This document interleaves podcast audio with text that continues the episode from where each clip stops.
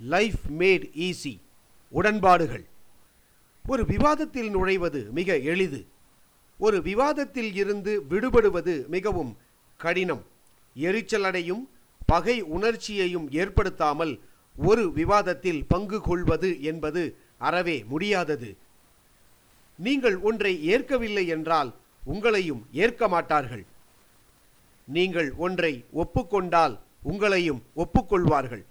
உடன்பாடுகளை ஏற்படுத்துவதற்கு கையாள வேண்டிய லாபகரமான வழிமுறைகளைப் பற்றி உங்களுக்கு கற்றுக் கொடுப்பதுதான் நோக்கம்.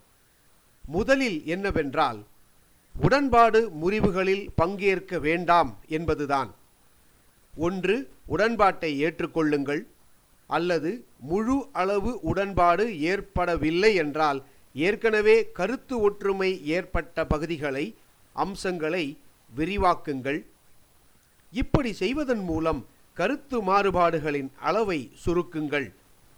சின்னஞ்சிறு பிரச்சனைகளை பற்றி சர்ச்சை செய்யாதீர்கள்.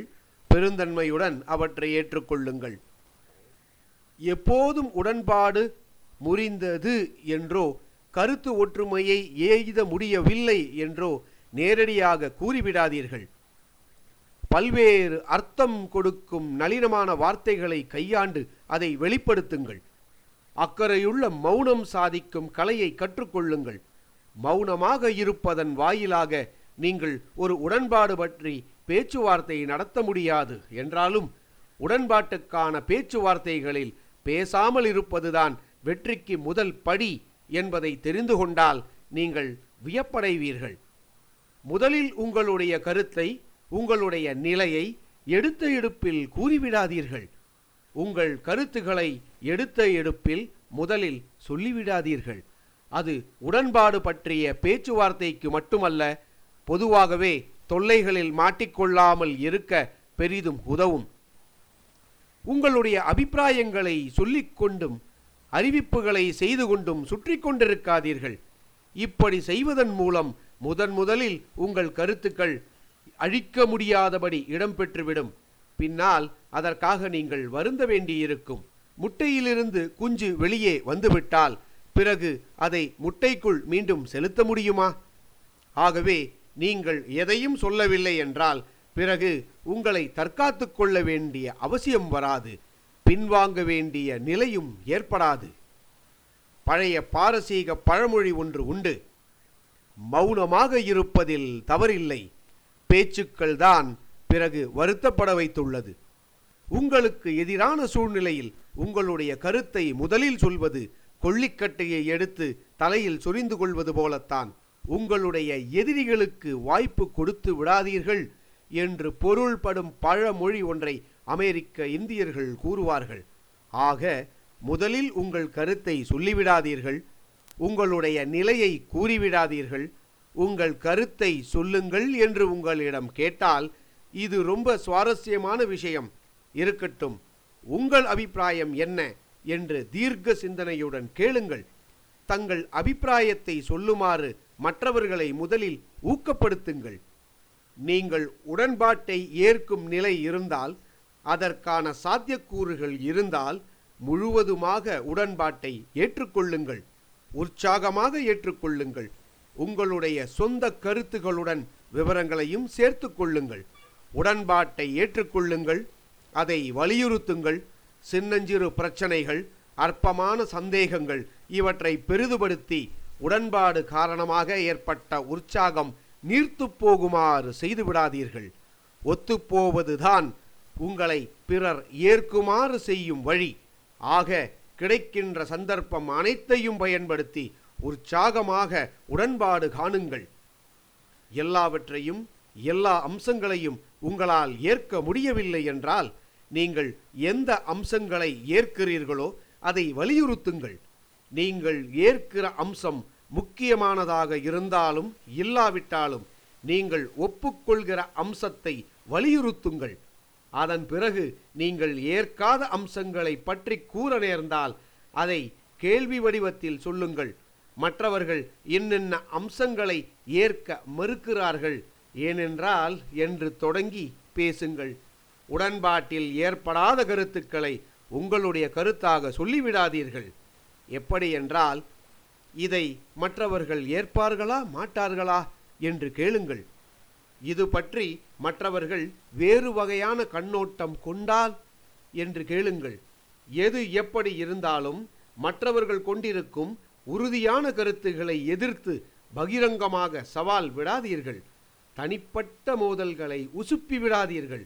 சில அபிப்பிராயங்கள் பற்றிய உண்மைகளை அறிய விரும்பினால் அல்லது அவற்றை திருத்த விரும்பினால் வேறு யாருடைய பெயரிலாவது அதை செய்யுங்கள். கருத்து வேறுபாடுகளை போக்குவதற்காக நடக்கும் பேச்சுவார்த்தைகளில் வெற்றி பெறுவதற்கு கையாளப்படும் உத்தி எதுவென்றால் எதிர்த்தரப்போடு சேர்ந்து கொள்ளுங்கள். நான் உங்கள் பக்கம்தான் இருக்கிறேன். உங்களது கண்ணோட்டத்தை நான் புரிந்து கொள்கிறேன் என் அனுதாபம் உங்கள் பக்கம்தான் என்று தெளிவுபட கூறுங்கள். நான் பயன்படுத்திய வார்த்தைகளை கவனிக்கவும் புரிந்து கொள்கிறேன் அனுதாபப்படுகிறேன் என்பவைதான். ஏற்கிறேன் என்ற வார்த்தையை பயன்படுத்தவில்லை. இதை கவனத்தில் வையுங்கள். நீங்கள் அவர்கள் பக்கம் இருப்பதாக சொல்லுவதால் மோதல் எனும் பகைமை உணர்வுகளுக்கு இடமிருக்காது. ஆக உடன்பாடுகளை ஏற்படுத்துவதற்கு பேச்சுவார்த்தை நடத்த அதுதான் வழியே தவிர கருத்து மாறுபாடு கொள்வதல்ல. ஆனால் அதே நேரத்தில் கருத்து மாறுபாடு கொள்வது தவிர்க்க முடியாத ஒரு நிலை ஏற்படும். ஆனால் அதே நேரத்தில் கருத்து மாறுபாடு கொள்வது தவிர்க்க முடியாத ஒரு நிலை ஏற்படும். அது எப்போது என்றால் குற்றச்சாட்டை சுமத்தும்போது அதை நீங்கள் தட்டி கழிக்க முடியாது. ஏனென்றால் குற்றச்சாட்டை சுமத்துவது எதிர்தரப்பினர். அவர் குற்றச்சாட்டை சுமத்திவிட்டார். கருத்து மாறுபாடு கொள்ளும் வகையில் உடன்பாட்டை ஏற்காத வகையில் குற்றம் சுமத்தப்படுகிறது. ஆக ஒரு குற்றச்சாட்டு சுமத்தப்படும் போது அதை கையாள்வது எப்படி? குற்றம் சுமத்துகிறவர் பேசிக்கொண்டே இருக்கட்டும். தமது குற்றச்சாட்டை பற்றி அவர் பேசிக்கொண்டே இருக்கட்டும். அவருடைய பேச்சு நீடிக்கும் வரையில் அவரிடம் அனுதாபத்தோடு ஊக்கப்படுத்துங்கள். குறுக்கிட்டு எதையும் கூறாதீர்கள். அதேபோல வாதம் செய்யாதீர்கள்.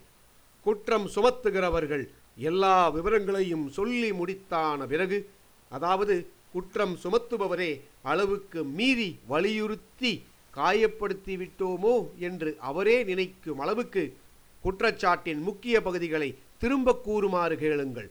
குறிப்பாக எதை அவர் மிகைப்படுத்தி கூறினாரோ அதை திரும்பச் சொல்லுங்கள்.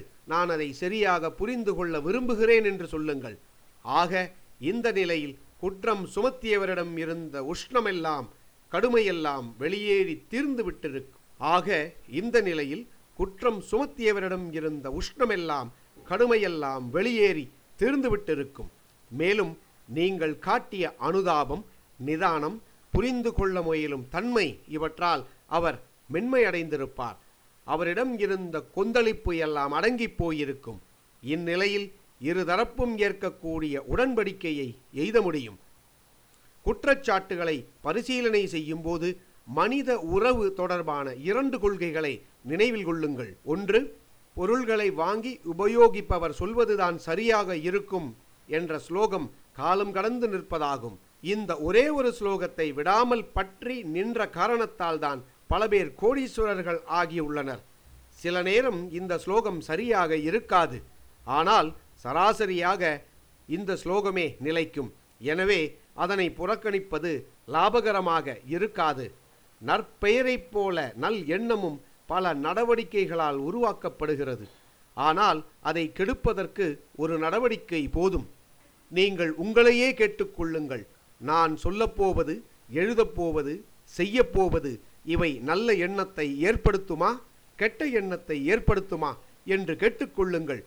இப்படி கேட்டுக்கொள்வதற்கு முன்பு எதையும் எழுதாதீர்கள் பேசாதீர்கள் செய்யாதீர்கள். நீங்கள் பேசுவது எழுதுவது செய்வது இவற்றின் வாயிலாக நல்ல எண்ணத்தை பெறுவது உறுதி என்றால் யோசிக்காமல் உடனே அதை எழுதுங்கள் பேசுங்கள் செய்யுங்கள். ஆக நல்லெண்ணத்தை சம்பாதிப்பது என்பது உங்கள் வெற்றிக்கான காப்புறுதியாகும். அதேபோல உங்கள் பேச்சு எழுத்து செயல் இவை கெட்ட எண்ணத்தை ஏற்படுத்தும் என்றால் உங்கள் செயல் நியாயமாக இருப்பினும் புத்திசாலித்தனமாக இருந்தாலும் அது பற்றி கவலை இல்லை. அதை செய்யாதீர்கள். ஆக எப்போதும் நல் எண்ணத்தை உருவாக்குங்கள். கெட்ட எண்ணத்தை சம்பாதிக்காதீர்கள். பேச்சுவார்த்தை நடத்துவது கருத்து மாறுபாட்டுக்கும் முறிவுக்கும் அல்ல. உடன்பாடு காணவே பேச்சுவார்த்தை நடத்துங்கள். அது உங்களை சீக்கிரம் செல்வந்தராக்கும். லைஃப் மேட் ஈஸி வாழ்க்கை சுலபமானது.